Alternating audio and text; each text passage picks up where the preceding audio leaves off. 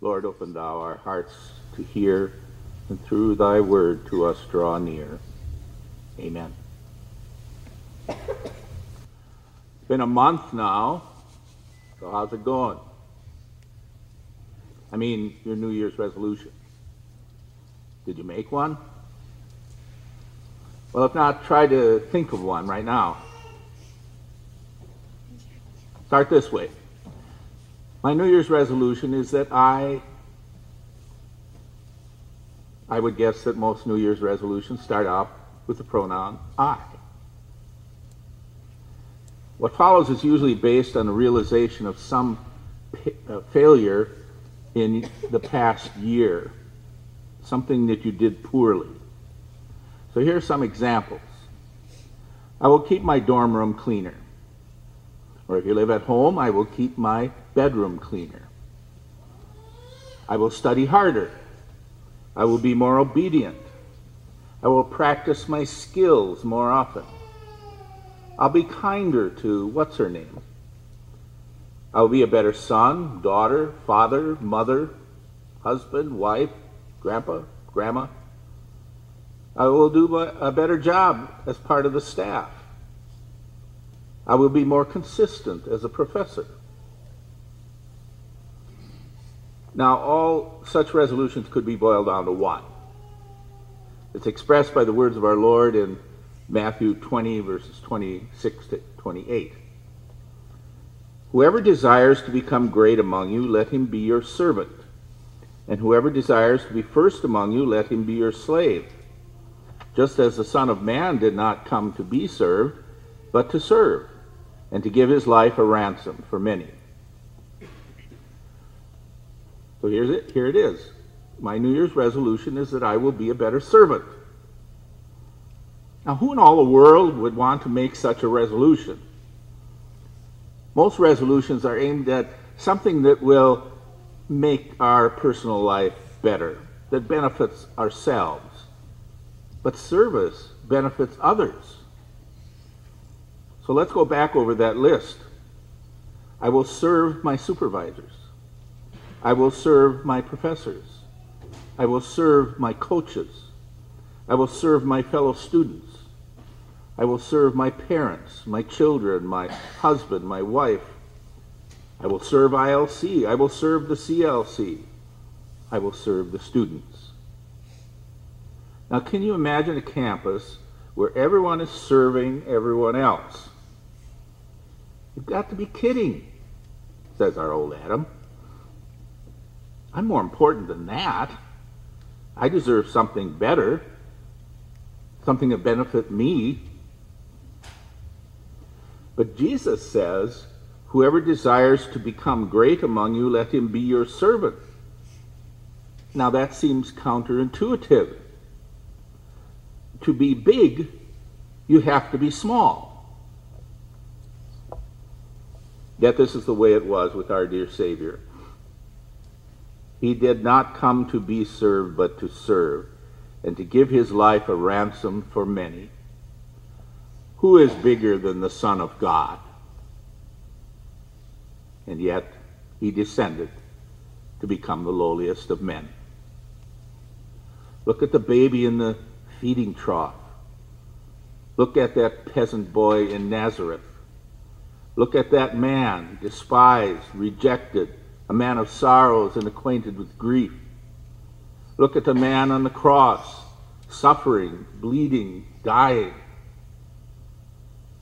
Now, Satan tried to instill in Jesus a desire to be great. He offered to him the kingdoms of the world. He suggested that Jesus play kind of Superman by leaping off the pinnacle of the temple in front of all those worshippers down there. All Jesus had to do was to bow down to Satan.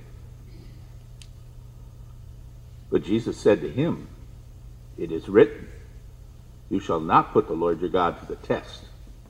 And again, it is written, You shall worship and serve the Lord your God, and uh, worship the Lord your God, and him only shall you serve. When you're serving somebody, you don't want to put that person to the test. When you are serving one master, you cannot be serving another. No one can serve two masters. For either he will hate the one and love the other, or else he will be loyal to the one and despise the other. So, what would have happened if Jesus had given in to Satan? If Jesus had wanted to be king of the world without having to suffer for it? If he had wanted that temple crowd to glorify him as he floated down from the top of the temple and landed lightly on the ground? If he had done that, he would have failed to be our Savior, and we would be lost. What do we read? He came to serve and to give his life a ransom for many. His was a life of service to us and to God. So, day after day in his lifetime, he served until the very people whom he was serving crucified him. And even then, he was serving them and us. His sacrifice has paid the ransom for our release, our release from guilt, from sins, from punishment, from that other slavery, slavery to sin. Jesus our Lord gave his life into service for us. And then he gave his life in service for us. Praise be to God. Now we are here to serve. We are here to be his servants. He calls on us to do this, to be voluntary servants to those who are around us with Christ alone as the master. And know this that when we all serve this way, the message of salvation is spread. So I beseech you, therefore, brethren, by the mercies of God, that you present your bodies a living sacrifice, holy, acceptable to God, which is your reasonable service. So will you make 2023 a year of service? Open your hymnals to hymn number 235. We will sing stanza 3, and I will use stanza 7 as a closing prayer.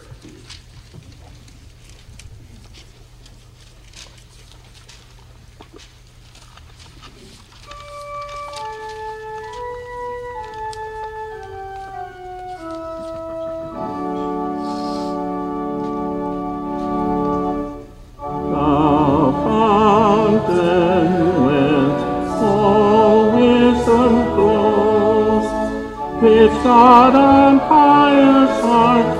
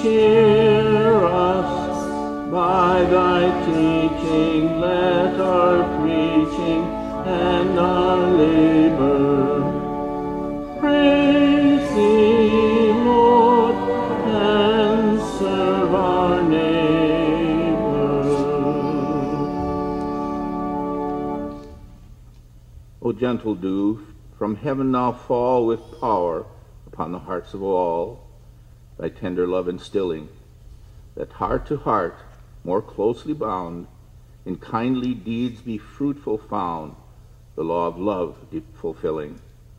Dwell thus in us, envy banish, strife will vanish. Where thou livest, peace and love and joy thou givest.